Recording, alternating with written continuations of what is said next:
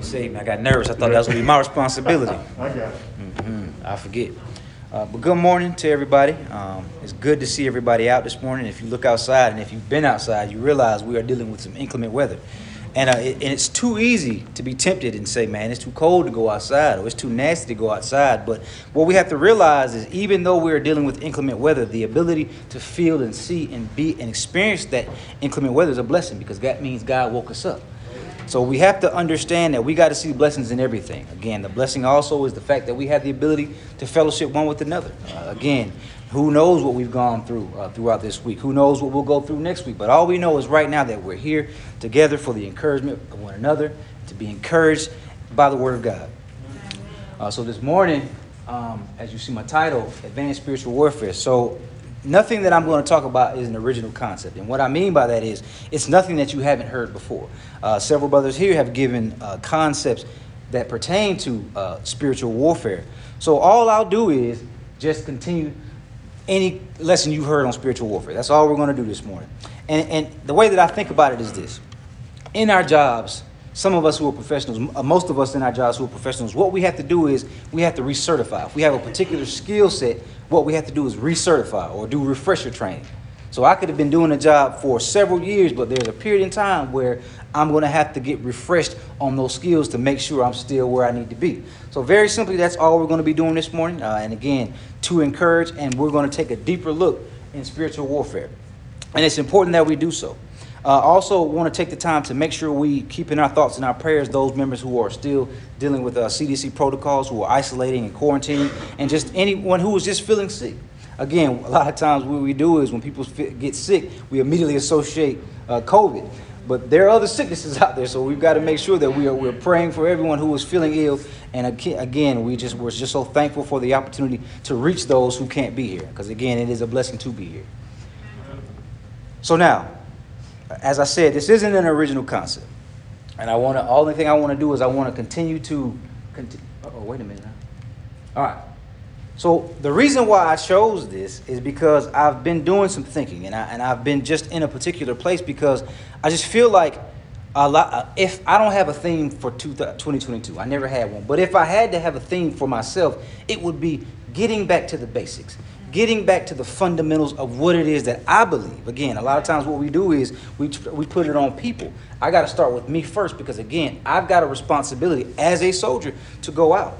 And we're blessed in this particular congregation because there's so many of us who are either soldiers or retired soldiers or who family members who are soldiers. So we have an understanding of a soldier's lifestyle. So what this morning I would like to do is take that concept and that understanding and apply it spiritually. Because again, even though we're soldiers, just because we put the armor on, then what do we do after the fact? So we teach that. We go Ephesians 6 and we can quote that front, back, side to side. But what happens when we put the armor on? What happens when, for us, when we swear our allegiance, when we make a commitment to God, what do we do then? We understand we got to put the armor on. We understand what the armor is, but how does that apply to us, and how should we, we be progressing as soldiers? Again, Ephesians 6 10 through 13. Finally, my brethren, be strong in the Lord and in the power of his might. Put on the whole armor of God, that you may be able to stand against the wiles of the devil. For we wrestle not against flesh and blood, but against principalities, against powers, against the rulers of the darkness of this world, against spiritual wickedness in high places. Wherefore, take unto you the whole armor of God, that you may be able to withstand in the evil day, and having done all, to stand. So I challenged myself this morning to uh, understanding that by profession I'm a soldier. So what I what I challenge myself to do is to take my life as an actual soldier and apply it to a biblical spiritual concept. And that's very simply what I want to do this morning and just encourage. So again, understanding the nuances of being a soldier, spiritual. So we get that. We read that. We teach that. But again, as I said, being in the military, there are so many soldiers who fail to adapt. There are soldiers who go through basic training and don't make it out of basic training because they cannot conform to the ways of what's been given to them as a soldier. They choose to not accept it. So what happens is they leave. Or if they do get out of basic training and they do begin to go into their regular lives as a soldier, what happens is once something in their life gets them, they go AWOL. So now you're looking for this particular soldier, and this soldier has made a decision I'm not going to do that anymore. Again, we talk about all the time about struggling in our fellowship, struggling in our worship, struggling to come one with another. What happens is spiritually we can become AWOL. And we have to understand that that is a concept that we've got to move beyond just reading Ephesians 6. We've got to understand truly what that means because there has to be an advancement. When I say advancing in spiritual warfare, what I mean is very simply, we have to grow. We have to be growing. So now also there's another one dereliction of duty. That means I'm here. I understand as a soldier there's a particular obligation I have and there's a responsibility that I have to execute but I just choose to not do it in the position that I'm in.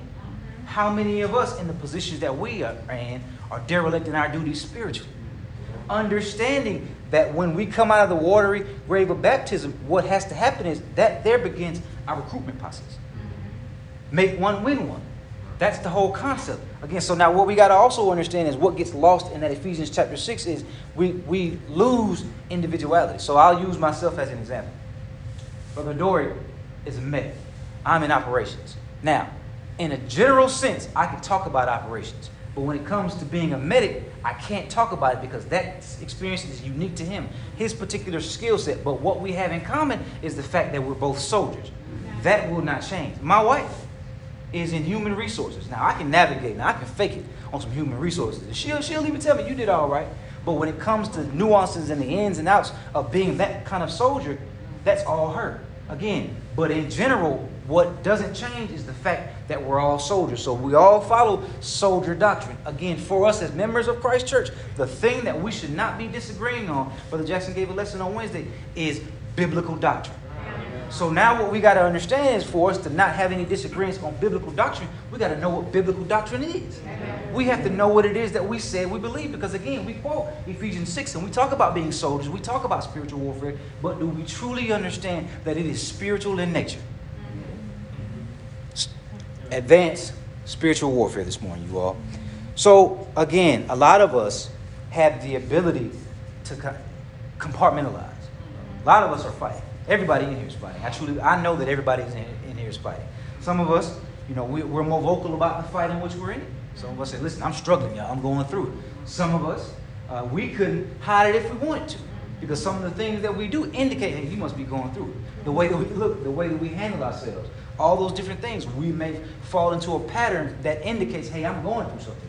We can't hide it if we wanted to. And again, as I said, some of us compartmentalize, but that doesn't change the fact that as a soldier, spiritually, you will be fighting. You should be fighting. And if you're not fighting, understand that you are on the defensive. And being on the defensive uh, in war means you are going backwards. Again, Brother Kyrie taught a lesson about fighting a war that's already been won. Victory has already been secured. All we have to do is continue to push because anytime you get yourself in a rut, you have the ability to become pushed back. Now, Uh, you, there's going to be some pushing now.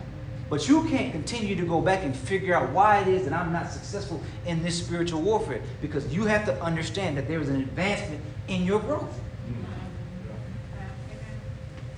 All right, so again, we talked about the uniqueness of our positions. Brother Hodori is a medic. I'm in operations. My wife, Kyrie, is a recruiter. Polly is intelligence. So now they're all different things. They're all uniqueness, and they all have to deal with that particular position in a particular way. And the reason why I use that is because each one of us are different in the way that we live our lives. Again, that biblical doctrine that we follow, the thing that we say, that we swear allegiance to, will not change. But we've got to understand that it's going to look different for some people. Right? Some of us are fathers. Some of us are husbands. Some of us are wives. Some of us are mothers, students, teachers, businessmen, lawyers. Some of us have different things that we deal with in our lives. But what we have to realize is we have to respect the individuality of the experiences that we have. But we have to remember we all got to be the same as soldiers because we're following the same doctrine. And a lot of times what happens is when we start talking about uh, the armor, we got to understand, listen, that in a general sense, that is one size fits all. But what we have to realize is as we mature and understand, there is a specific battle that I myself am fighting, and I got to make sure I understand the basics to grow in my fight. Huh? Now, Romans, again, we have the battleground. We've talked about, again, nothing that I'm talking about is, is an original concept. Romans 7, beginning at verse 20. Now, if I do that I would not, it is no more I do, I that do it, but sin that dwelleth in me. I find in the law that when I would do good, evil is present with me. For I delight in the law of God after the inward man. But I see another law in my members, warring against the law of my mind, and bringing me into captivity to the law of sin which is in my members. O wretched man that I am, who shall deliver me from the body of this death? That is Paul recognizing the battleground. The battleground is within us. A lot of times, what we do is, again, as I said earlier, we project outwardly. But first off, we've got to make sure that we're fighting inwardly. And we understand that the fight begins with us. So that mind, those emotions, the battleground is the soul. Because what are we trying to soul, save? We're not trying to save our body, we're trying to save our souls. And that's done because we understand that the battle is spiritual in nature. That's what we've been given. That's the tool. That's the resource. So when we begin to talk about uh, the armor of God, we now begin to dissect that armor because again, it does you no good to put it on if you don't know how to use it.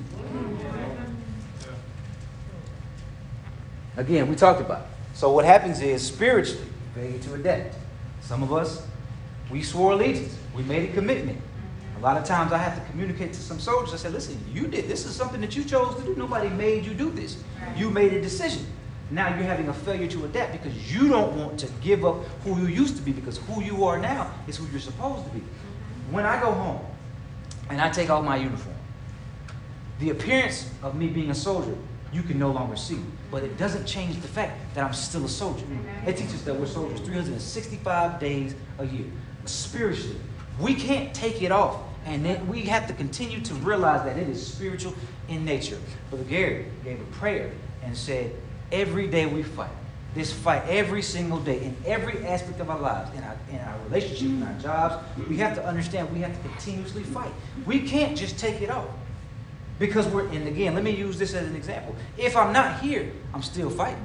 Just because you, everybody's here, we're singing, everybody is sharing and being encouraged by the word. It's easy to see that we're soldiers now. But when I go home, am I still fighting? Again, when I take off my uniform, I'm still a soldier. So when we're not here one with another, when we are out in our everyday capacity, when we have things that we deal with individually, we should still be advancing or growing in our spiritual warfare. Because again, we can't stay, we can't stay stuck in the rut. Because again, that there is the trap that we fall into. So now when we quote Ephesians 6, we got to truly understand that there, there is some progression that has to happen. AWOL, we talked about that. When we, when we miss some of our members, when we reach out to them, hey, listen, what we have to do is we have to, we have to send AWOL letters. Right? And what that does is that gives you an opportunity. Hey, you ain't been here. You got an opportunity Come on back if you so choose. If not, we got to move forward. Listen, no different spiritually. We have sometimes we have to send out letters. Hey, look, we miss you. Hey, where are you? Because you're AWOL spiritually. And eventually, there's a process. And we got to move on. Dereliction of duty. Again, some of us being here. Just because we're here, we got to do something. Again, I'm not talking about working our way into heaven, but we have a responsibility to encourage. We have a responsibility when we come up out of that water grave of baptism, when we obey the gospel and make a commitment and swear our allegiance, what we should then be doing is going out and evangelizing. The day you come up, the day you obey, that is now your duty. Some of us are derelict in our duty. And it either comes from a lack of faith or lack of understanding. And we've got to make sure as soldiers in this battle, we understand which one it is. And are we honest enough to say which one it ain't? Now, we got to understand that first and foremost, if you are a soldier and you are fighting, that means you are under attack. That also means that there is an enemy. There's an enemy. John 15, 18. If the world hates you, you know that it hated me before it hated you. If ye were of the world, the world would love his own. But because you are not of the world, but I have chosen you out of the world, therefore the world hateth you. We should already understand. This is, again, nothing is a new concept. We should already know that we are going to be hated by the world. The world, when they see us, they're going to do and say things to us that we just can't understand. But again, Jesus already told you because you all are following me, because you all are soldiers in my army, the world is already going to hate you. Don't get caught up in that. Now, some of us continue to get caught up in the fact that, oh, he doesn't like me. They don't like the way that I'm doing things. Listen, that is basic stuff that you should have already moved on from. It's now time to move forward and advance in your warfare.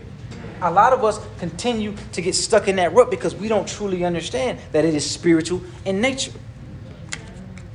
Now, again, I, I said we got to understand that as soldiers, as we progress in our, our maturation process as soldiers, we got to realize that the church is under attack. It's under attack.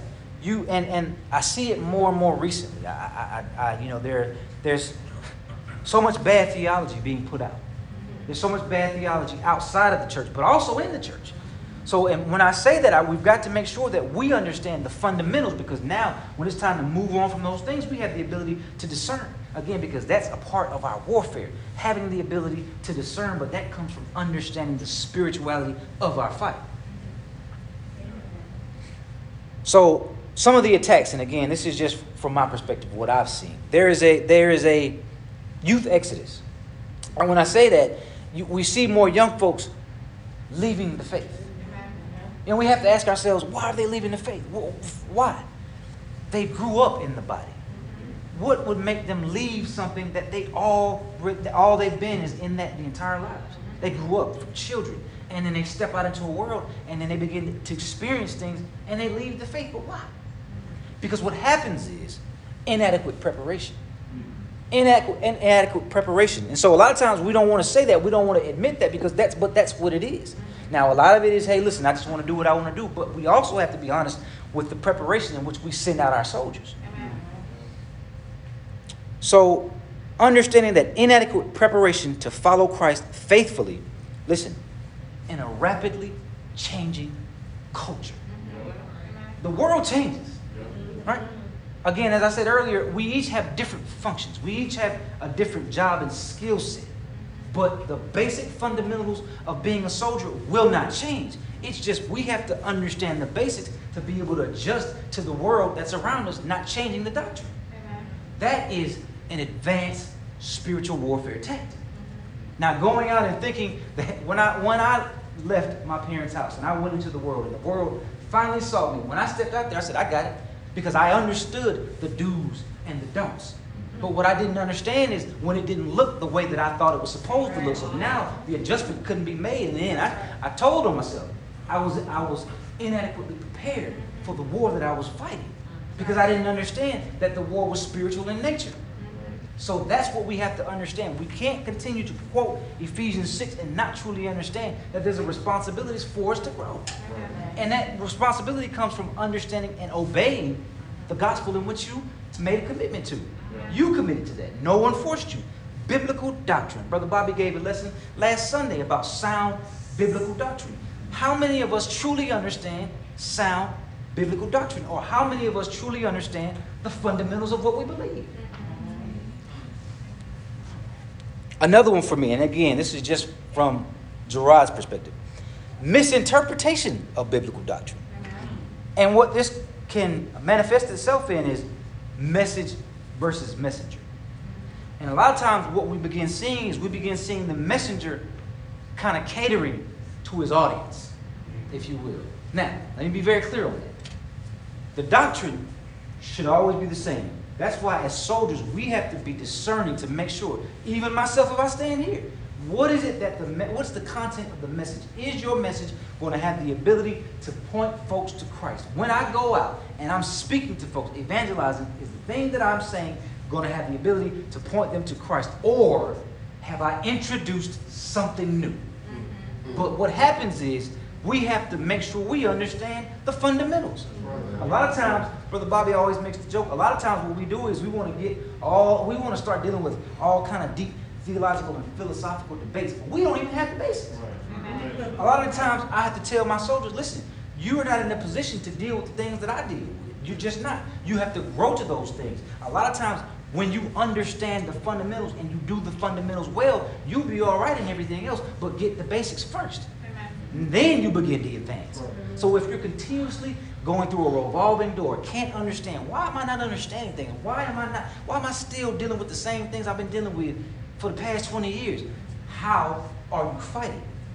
Or are you just wearing the armor, hoping that it's going to do something? You got to do something with it. So, the other thing is, as I mentioned, and this was, and I use myself as an example, when I stepped out into the world, when I left my parents' house again, I had been raised in the body, and I understood completely. But when I stepped out I didn't have the ability to make a sound biblical application. Mm-hmm. So now I want to talk about that for just a second because a lot of times what we do is what we do is we take an application. I'll take an application and I'll make I'll I'll try to fit everyone into my biblical application. Mm-hmm.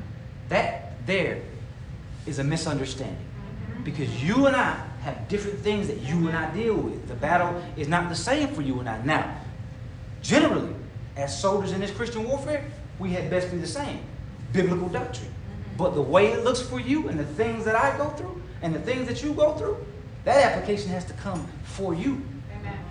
You have to make that application. And you have to understand that. And we have to be honest with ourselves as the church of Christ that we have to get back to the fundamentals because we cannot advance in the way that we fight unless we understand the basics. No soldier I've ever seen is a soldier without first going through basic training. And then when you go through basic training, you learn your particular job. Then you come out. Then you soldier. But what you have the ability to do is always soldier. Again, I made the point about when I take my uniform off. Me and my wife, we go out. we go out to eat. And she knows, because in my mind, 365, she knows that I need I need to sit so I can see the exit. My, my, my wife knows that. And that just that just comes from, hey, listen. And that's just not just being a soldier, that's just being trying to be safe. But understanding that that comes from that. So when we go out into the world, we're always discerning, we're always looking, and we're always looking to grow. That's also a part of it. We have to have a desire to want to progress. We have to have a desire to want to overcome. As Brother Kyrie gave the lesson, the victory has already been secured. What are we doing to hold on to it? So I want to I want to take a second to look at it, use a concept. Uh, so the war on terror and uh, was a 20-year war. So when we look at that and examine that, that's a long time to be fighting a particular war. It's a very long time. So we have to ask ourselves the question, why? Bruce Hoffman, uh, he is a professor at Georgetown and he focuses on uh, counterterrorism and homeland security. And he wrote an article. And in the article, he stated that targeting terrorist leaders and groups without effectively addressing the ideology that motivates them proves powerless. So, what does that mean for us spiritually? What does that mean for us? So, now a lot of the times we're in a 20 year war. Some of us are in a 30 year war or a 40 year war. Because what we do is we jump into a war and we're fighting, again, spiritually, but have never taken the time to ask ourselves what it is that is causing me these issues. We have never taken the time to dissect who we are and realize that there's something causing this issue. What's the root of my problem? Do I have the ability to adjust to the root of my problem? Or am I going to continue to fight it the way that I, I think I'm supposed to fight it? And again, what happens is in the church, we're fighting traditionalism. Now, I ain't talking about tradition.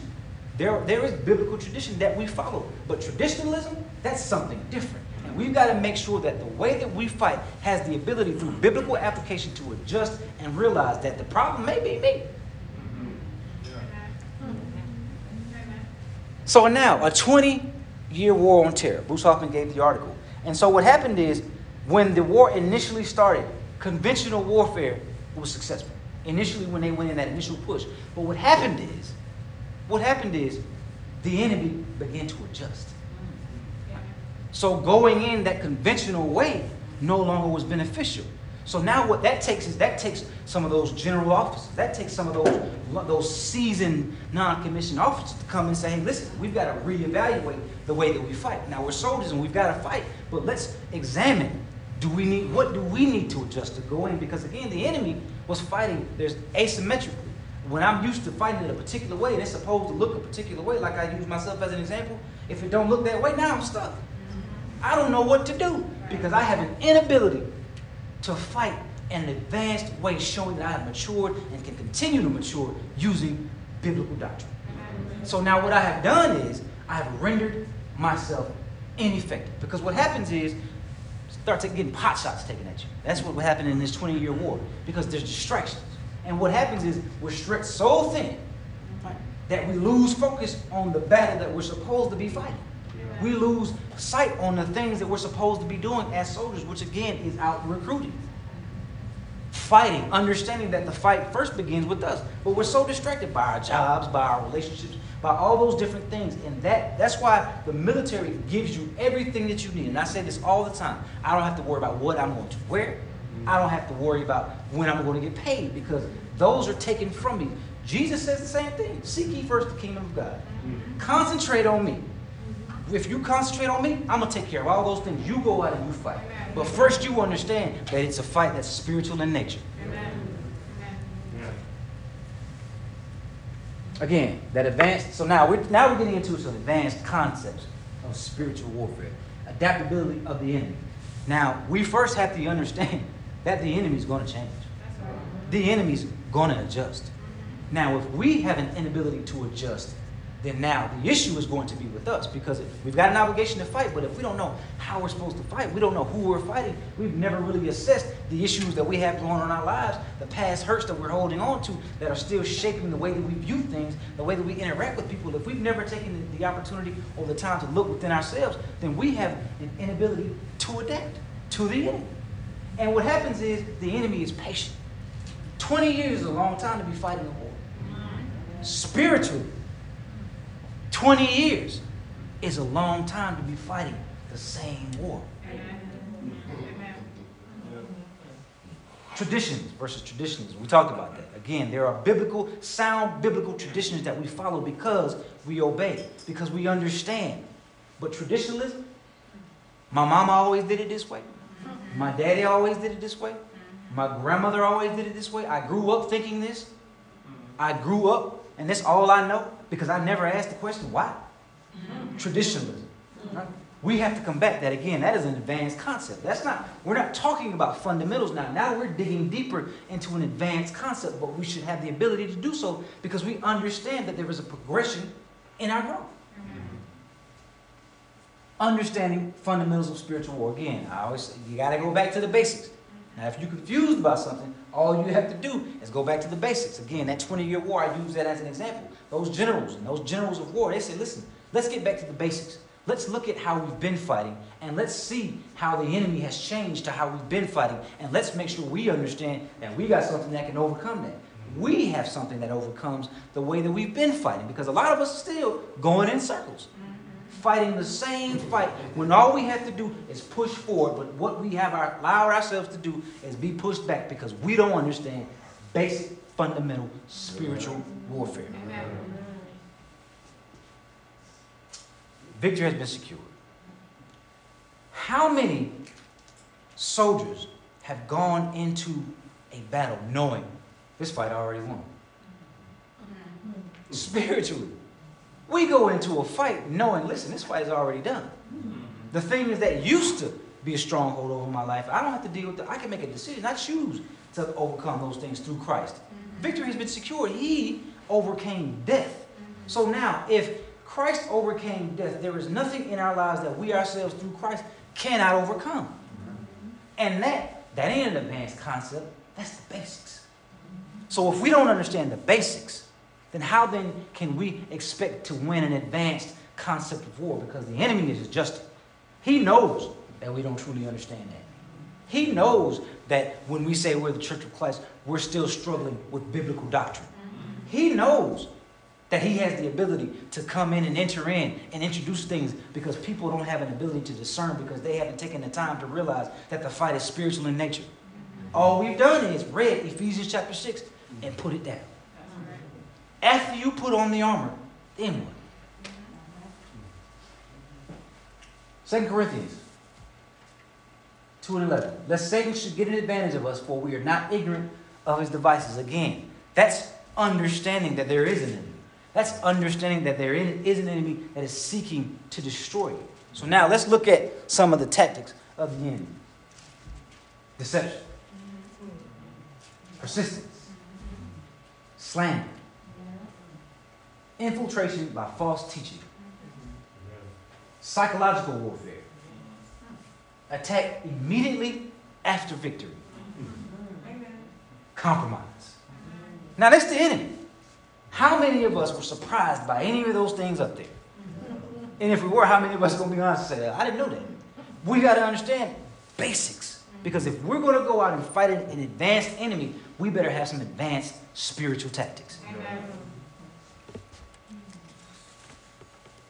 So, deception. John 8, beginning of verse 44.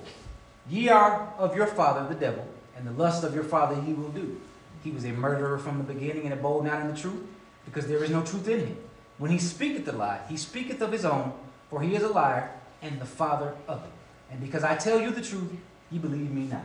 Now, we talked about John 18 when Jesus said, The world hated me. The world hates the truth. Mm-hmm. The world hates the truth. So now, when we're struggling and trying to figure out, well, how do I combat somebody who's lying to me? Tell the truth. Well, how do I combat this false biblical doctrine? Know the truth. So, how do I get someone to believe? Live the truth. Amen. So, again, these are, we have to make sure that we understand these basic concepts. so, now, what we got to understand is lies. Right? We talk about lies, we talk about being deceptive, we talk about those all the time. But let's, let's be clear and understand lies about our future. The enemy will lie to us about our future. Mm-hmm. What he'll say to us is, You deserve it. Mm-hmm. Right? Your future is wrapped up in doing this particular thing, but you just got to do it. Mm-hmm. Not realizing that if I wait on God, He'll get it for me. Now, that's your future. This is your future. You don't have to stay where you are. You can have this. You can have that. And I'm not saying that God is not going to provide that for you. What I'm saying is you better wait on it. Because the enemy is using deceptive tactics in his advanced spiritual warfare. So are we adjusting? Are we realizing, wait a minute, I would like to have those things, but I can also wait on God? Or are we being led astray in battle? There's a story of uh, Jessica Lynch, and I wasn't going to use it because I, but there's a story of Jessica Lynch, and she was a POW. And part of the story is she, her weapon jammed, right? And she didn't have the ability to unjam her weapon. So she said, one of the quotes that she said was, you know, well, my weapon jammed, so the only thing I need to do is get on my knees and pray. Mm-hmm. Now, I don't know the particulars of that, particular, that, con- that, that context, but I do know this. Mm-hmm. Having the ability to unjam a weapon is a basic soldier skill. Mm-hmm. So now we got to understand deception.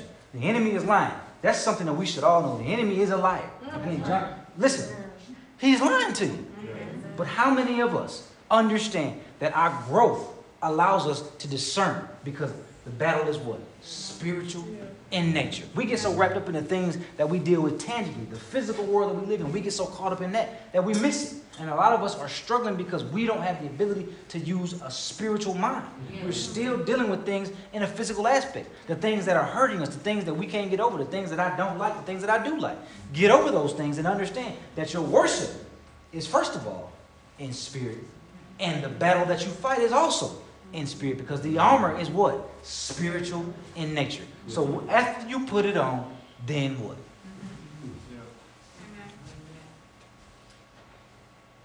So another way that the enemy lies to us is our insecurities and our doubts. Uh, he lies about those things. A lot of us, you know, and just being completely honest, a lot of us, we deal with uh, issues of self-image. You know, we want to look a particular way. We want to feel a particular way. Right? We want our bodies to look a particular way. We want our mind, we want to project a particular level of confidence. So what happens is the enemy says, "Oh, I'm going to lie to you because I want you to feel better."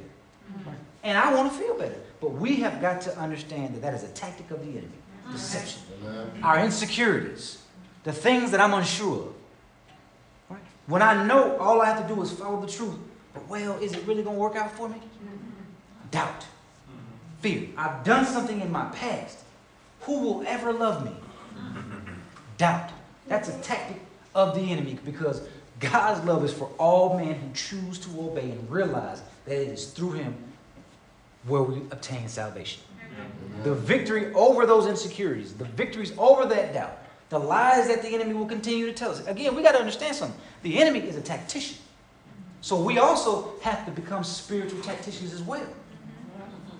We can't continue to be just regular ground soldiers. We got to, at some point, get into an understanding where we understand the whole concept of, of war. We understand the whole concept of the operation. Too many of us are okay dragging our weapon around, putting our armor on and off. No, leave it on. But when you put it on, know how to use it. Another lie. Again, the world. And again, we talked about the world. The world, The world has lied to us about what's beautiful. The concept of beauty has become a lie. And there's so many different ways I can go. I will not. But, but it has lied to us about what is beautiful. The enemy, the enemy knows that the concept of beauty in the world is a particular thing. But we know, being spiritual tacticians, that that ain't it. That's right. Because true beauty lies in the truth. So now, there also lies one that hits us closer to home. This is the one where some of us show our inexperience as tacticians. Lies from the ones who love us. Our family members lie to us. In relationships, we get in relationships, bad relationships, and they're lying to us the entire time. Our closest, closest friends at work. And that's that's the thing. And I ain't listen, I listen, I ain't telling you not to have work, but be careful because they'll lie to you too. Right. So we have to understand lies from the ones that we love. That's why we have to understand the concept of love and where it comes for us in this spiritual battle because we get wrapped up in that physical love. And I got it. I understand that. I- God governs that for us. So the way that you combat deception is through the truth. So we have to continue to advance. And again, there's an obligation. Remember, I told you all there's an obligation for us to be spiritual tacticians and continue to grow and not be stuck in the same place. Call Hebrews 5 10. Called of God and high priest after the order of Melchizedek, of whom we have many things to say and hard to be uttered, seeing you are dull of hearing. Somebody don't understand. For when for the time ye ought to be teachers, ye have need that one teach you again, which be the first principles of the oracles of God, and are become such as have need of milk and not of strong meat. Some of you all ain't gonna be able to digest this because you're still dealing with milk. Some of us are sending people out in the world expecting for them to be ready to eat meat, but they haven't gotten past the milk. Amen. Now that's on us. Yeah, Whether you choose to believe it or not, that is on us.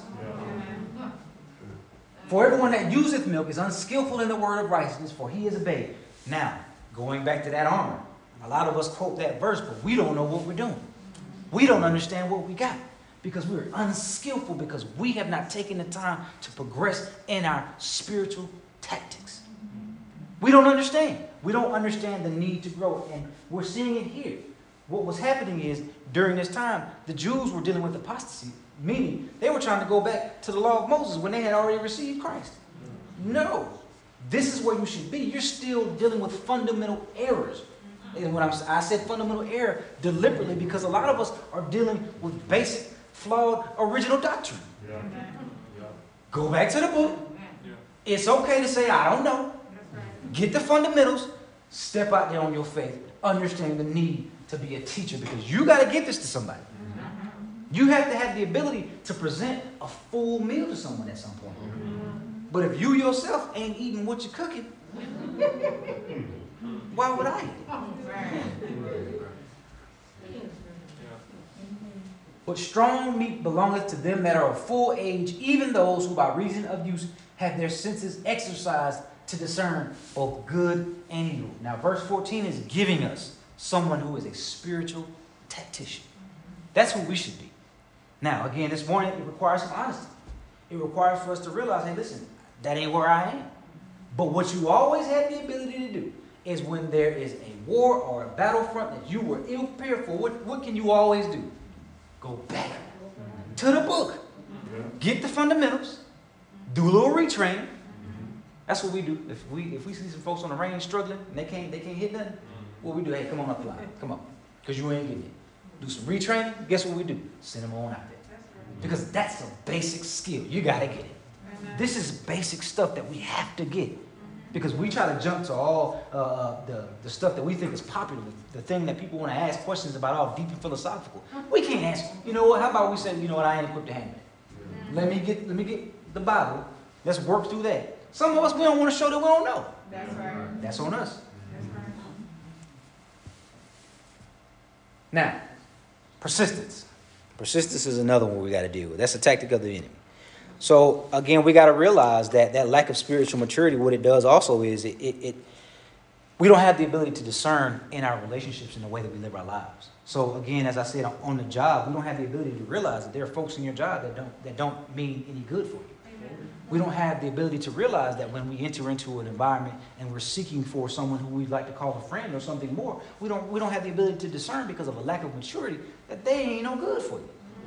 We don't have the ability to realize that someone who may be giving us the best, it, they, may, they may be presenting the best message, but we don't have the ability to discern that ain't nothing in the message talking about God. Mm-hmm. Because we lack spiritual maturity. Again, there's a responsibility and an obligation as soldiers to advance in our tactics. Not persistence. Persistence will get you. The enemy understands. Judges 16, beginning at verse 15. And she said unto him, How canst thou say, I love thee, when thine heart is not with me? Thou hast mocked me these three times, and hast not told me wherein thy great strength lieth. Mm. And it came to pass, when she pressed him daily with her words, and urged him, so that his soul was vexed unto death, that he told her all his heart, and said unto her, and gave, gave up the secret. Mm-hmm. God said, Listen, hey, that's for you. But persistence, mm-hmm. continuously conti- poking at it. Mm-hmm. Man, you know what? Let me just go ahead and tell you. The enemy knows that you'll wear down. That's why it's a successful tactic of the enemy. Remember we talked about that 20 year war? Persistence. They won't quit. We'll quit before they will. Because we understand persistence. My wife, me and my wife had a conversation the other day, and she asked me, "Wh- wh- why do you do that? And I tell her, and I couldn't tell her that, you know, I don't want you poking on me all the time, and she's right. But it's just that persistence. That persistence will get you to get up and do something. Uh, hey, hey, hey, this need to be done, this need to be done, this need to be done. Man, all right, okay. Persistence. And it works for the inverse for the enemy. The enemy will continue to wear you down when you know what's right. But you can get so tired, so weary by the circumstances that you've allowed yourself to be overcome by. Well, you'll give up. You know what? Here you go. Go ahead and take it. Persistence. Again, a tactic of the enemy. Genesis 39. We'll drop down to verse, we'll, we'll start verse 7. And it came to pass after these things that his master's wife cast her eyes upon Joseph, and she said, Lie with me. Mm, verse 8, but he refused and said unto his master's wife, Behold my master. And we understand what he was saying there. Verse 10, and it came to pass as she spoke to Joseph day by day, that he hearkened not unto her to lie by her or to be with her. And it, and it came to pass about this time that Joseph went into the house to do his business, and there was none of the men of the house there with him. And she caught him by his garment, saying, Lie with me. Persistence. Listen, she wasn't going to give up. There, there are some things in our lives that are not going to quit. There are some things in our lives that we have not dealt with that we don't have the ability because we don't want to. Oh, it's just too painful. Listen, it ain't gonna quit. You're gonna continue to deal with the effects of what you hadn't dealt with because it's not gonna go anywhere. So what has to happen is you gotta face it. You know what? You know how I deal with that? The truth. You know how I deal with that? Being spiritually sound in biblical doctrine. It's easy, you all. Like, we say that, and I say that it's advanced, but really, before we get to that advanced stage, we better understand the basics of what we believe, because we made that decision. That's on us. Matthew 26, 69. Now, persistence, you all. Now, Peter sat within, without in the palace, and a damsel came unto him, saying, Thou also wast with Jesus of Galilee. But he denied before them all, saying, I know not what thou sayest. 70, dropped down to 72, and again he denied what to know. You know why he denied again? Because they came back at him. Hey, hey, hey, we know that's you. He said, No, that's not me. That's you. Man, come on now. So now, dropping down to verse 74. Then began he to curse and to swear, saying, I know not the man. And immediately the cock crew. Mm. I got you. Persistence, because I didn't give up. You gave up. So a lot of the times we have to ask ourselves the question, what has the ability to continuously nag at me and make me potentially give up? That's an individual question. That ain't a one size fits all, and we got to understand that. That requires a sound biblical application coming from sound biblical doctrine. Second Timothy. So now, again, I won't read through all of these, but verse 7 is where I want to make the point. Ever learning and never able to come to the knowledge of the truth. Verses 1 through 5 are telling you that every day in your life you're going to deal with some form of persistence all day, every day. And when I come home from, from, from work, I pick the kids up. My kids, and, and I understand that my kids are in a, environment all day where they are sitting, following rules, being told what to do. So when they get home, they are ready to go. I gotta understand that because they are content on my nerves, on my nerves, on my nerves, on my nerves. So when my wife come home, you know, there's an expectation. Hey, I want to talk about my day. On my nerves, and again, I ain't hey. I'm just using this as a point. but what I'm saying is this: persistence is not going to stop. Do I understand that there is peace in Christ and the Word that has me, that gives me the ability to avail myself to everyone who deserves and who should have the ability to expect from me. My wife has the ability to expect for me to be available emotionally. My kids, I'm their father. They show enough better expect that from me. That comes from that persistence. Yeah, that's gonna get on my nerves. But I also understand that that's me because I've been given the victory. They should have the ability to, to expect that. We, when we go out and people are asking us questions, and we get irritated because they're asking us questions about the gospel and we feel like they should already know. Why you don't know this, man? I don't really want to talk about that. Listen, they have an obli- They should have a responsibility. They have the right to receive the truth from you. Is it gonna get on your nerves sometimes? Do, are you in a place always to be talking about the gospel? You better be, because understand they have the right. So that persistence will wear you down, but you have to understand that the victory has always been secured. So persistence. That's a that's one that we got to understand because what happens is it will continue to deepen the thing that's within us and it'll strengthen as a stronghold for us. It'll strengthen as a stronghold. And then once it begins to strengthen by not dealing with it on the onset of it, it'll make it harder for us to break free. So now we're trying to figure out well, why can't I go forward? Because I've allowed the deepening of the stronghold by persistence and being worn down and not truly believing in the tools and the armor that God has given me that is spiritual in nature. That's an individual obligation. Slander.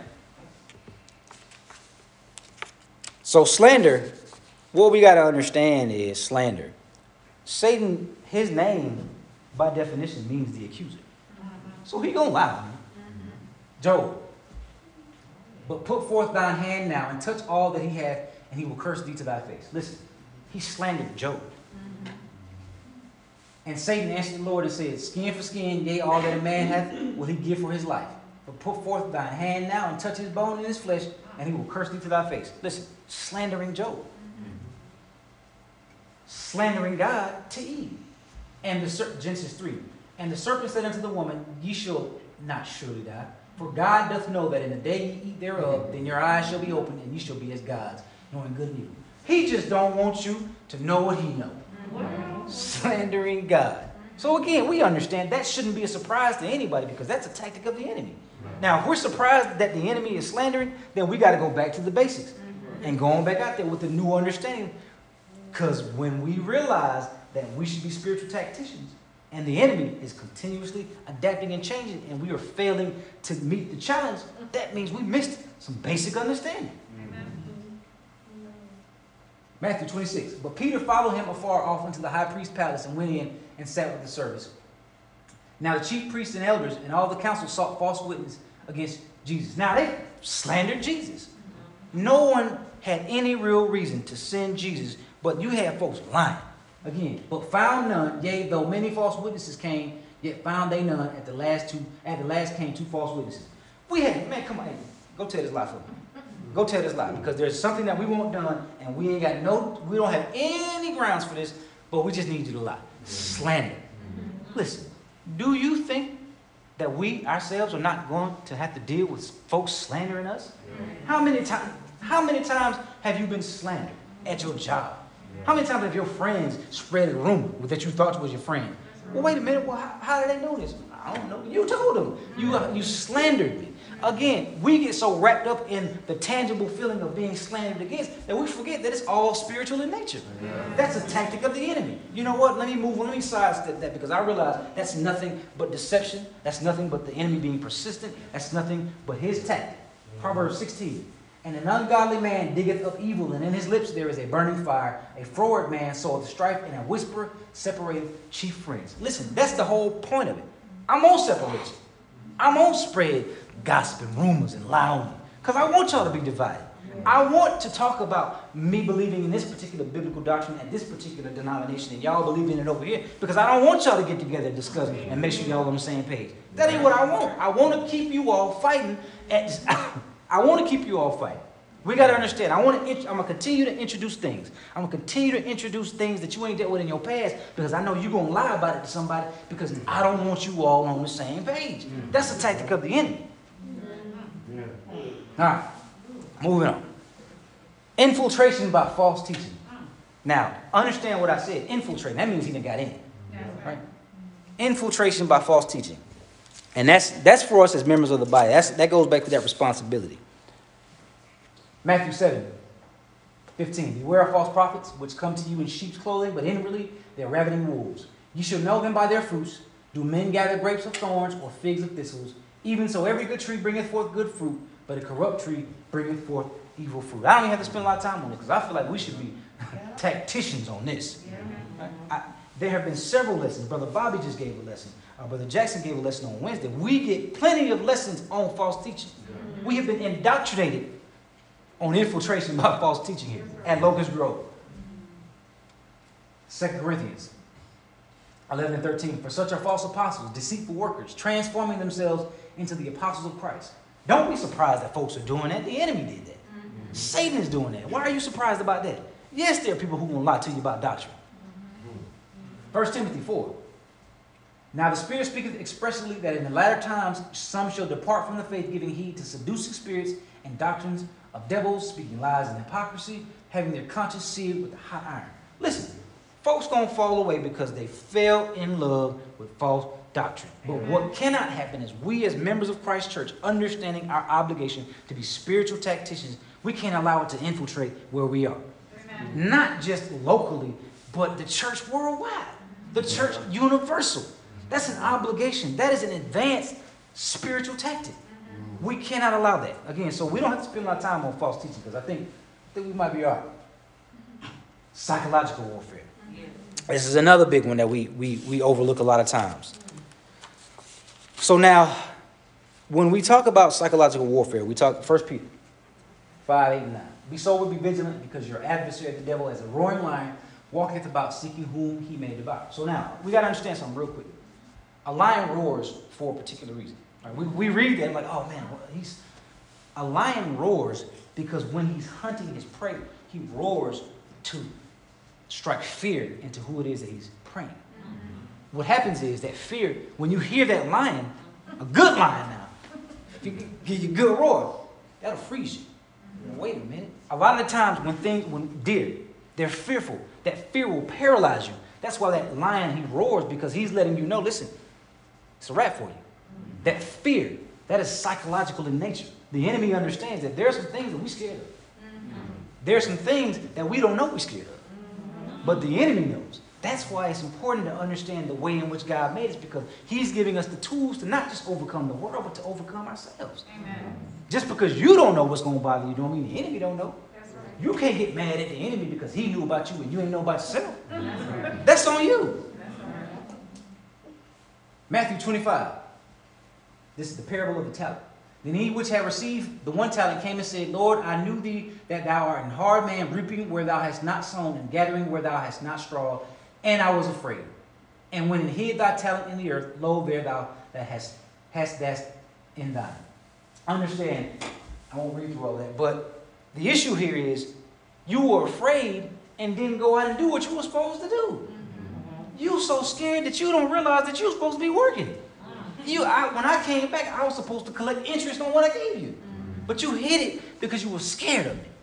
How many of us are frozen Hmm. from fear? Mm-hmm.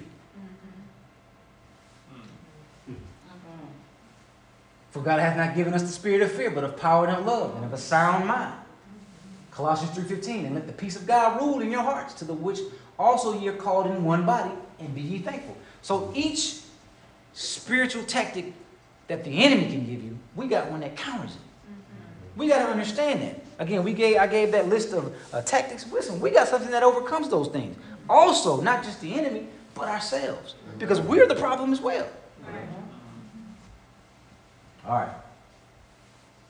Attack. Immediately after a victory. Listen, y'all. Ain't nothing, ain't nothing like overcoming something and feeling good about it. Damn. But immediately after you feel good about it, guess what happened? The enemy said, oh, oh, I got you. Because your guard is down now. Your guard is down. You have taken a little small success, and now you done ran with it, and the enemy said, That's all I was waiting on. I let you, I was I didn't want to bother you because I wanted you to feel successful. I didn't want to mess with you because I was waiting for you to get on that because I knew once you got it, you weren't gonna be able to handle it. Now I'm on it. How many of us come on Sundays or Wednesdays or whenever we fellowship and feel good after that, after that fellowship and worship and go to work and get ransacked? Mm-hmm. How many of us do that? Because we didn't realize that that victory, that ain't the big victory.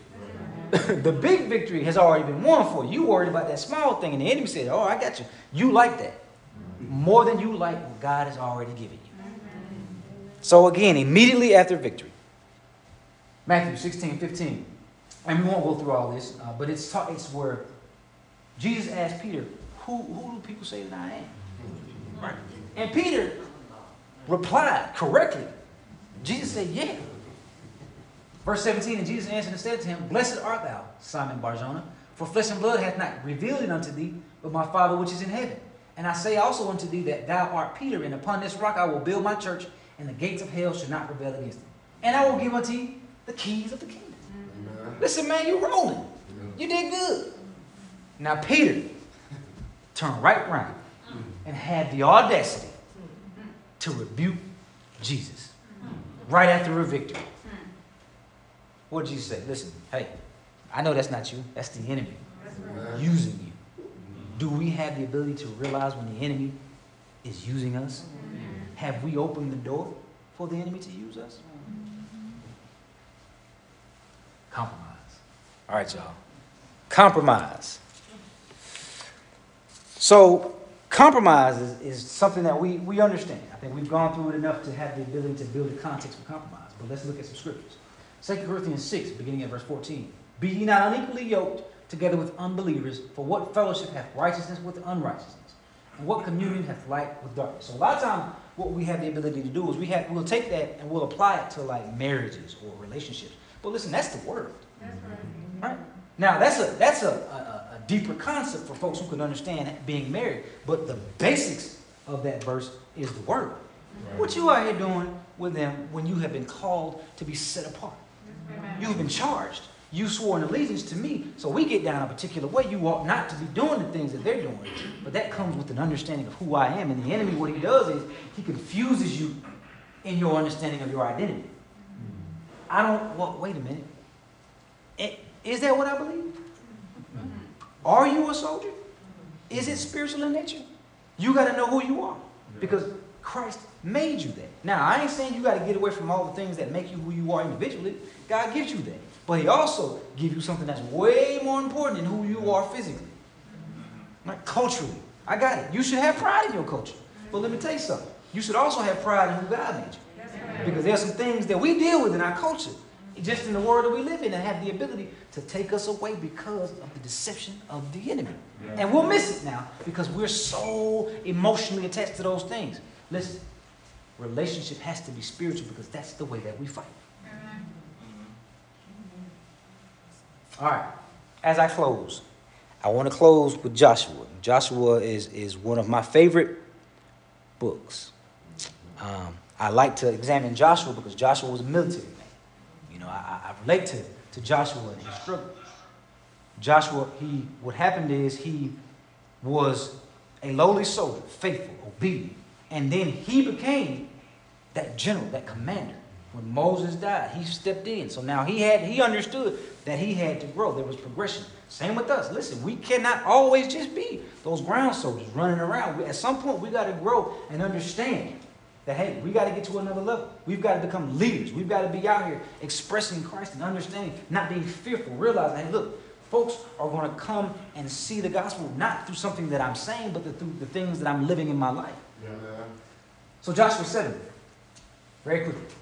But the children of Israel committed a trespass in the accursed thing, for Achan the son of Carmi, the son of Zabdi, the son of Zerah of the tribe of Judah, took of the accursed thing, and the anger of the Lord was kindled against the children of Israel.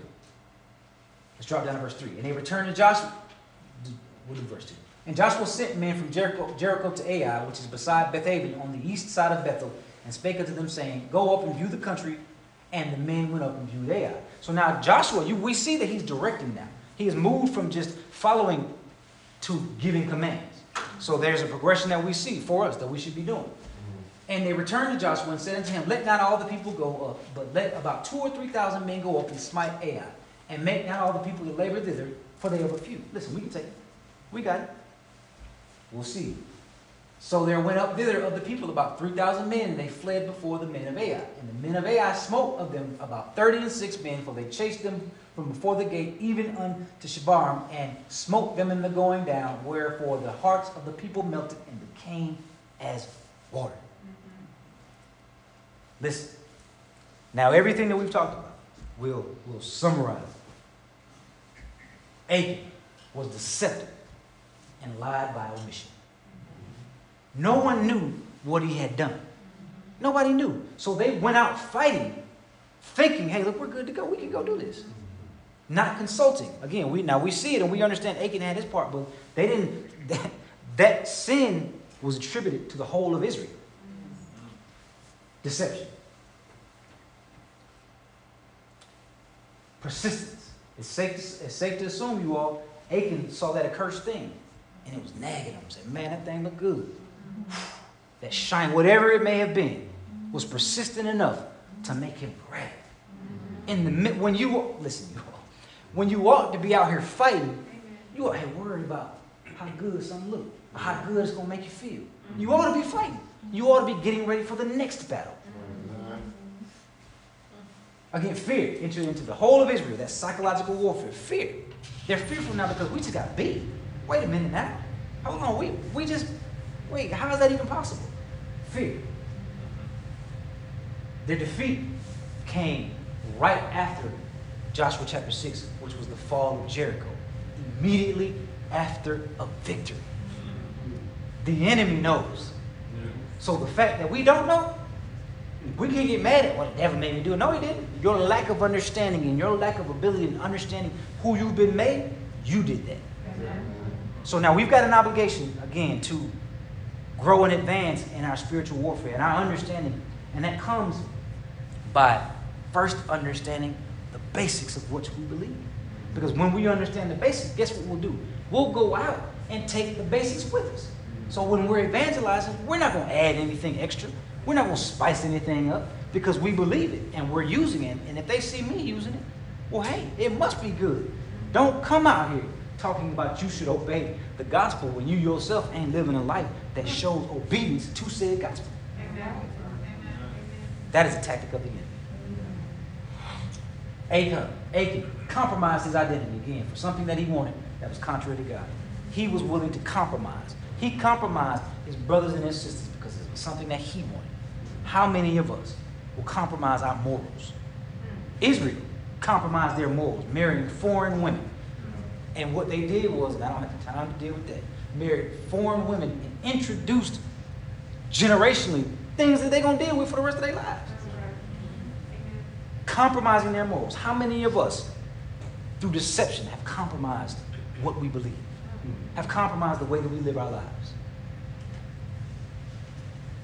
Now, after all that happened, Joshua 8. And the Lord said unto Joshua, Fear not, neither be thou dismayed. Take all the people of war with thee. Now, understand Joshua, after that happened, he went to God. God said, Listen, you got a problem.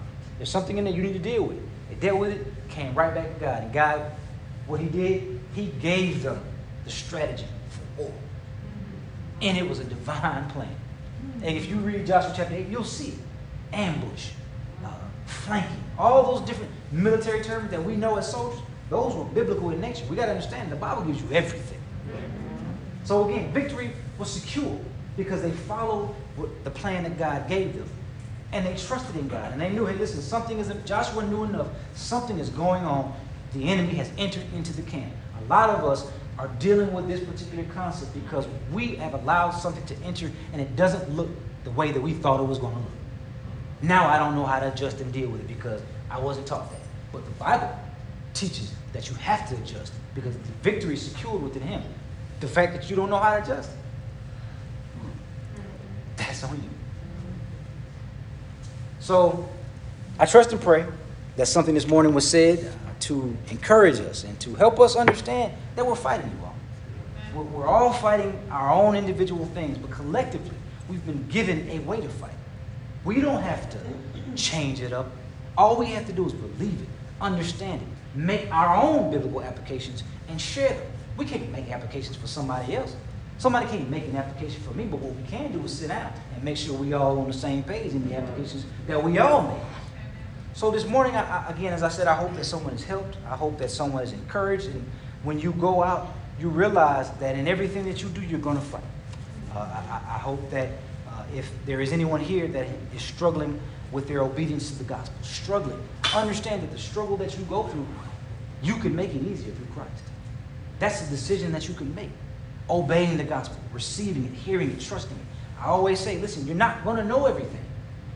But just know for sure that salvation is through Christ. That'll get you in there. That's what you need. Obey it, believe it. Are you tired of struggling every day in your life, trying to find an answer? Trying to, not even realizing that you're under attack spiritually. Mm-hmm. Come on in. God wants you.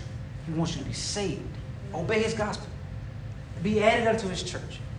And if you are a member of His body and you're struggling, you have forgotten how to fight. You have forgotten those basic soldiering skills. And now you are in a 20 year war. Give it to God. Get back to the basics. Give all those, that, those cares and those anxieties that we deal with, release yourself from those things. Let them go. Because what you get then is a renewed mind, renewed strength. Fear not. Be courageous. All those words, that's who we are. All we have to do is just trust and obey. As Brother Dory, the invitation song. Again, thank you for your attention. I hope someone is encouraged. Let us stand. You met to temptation,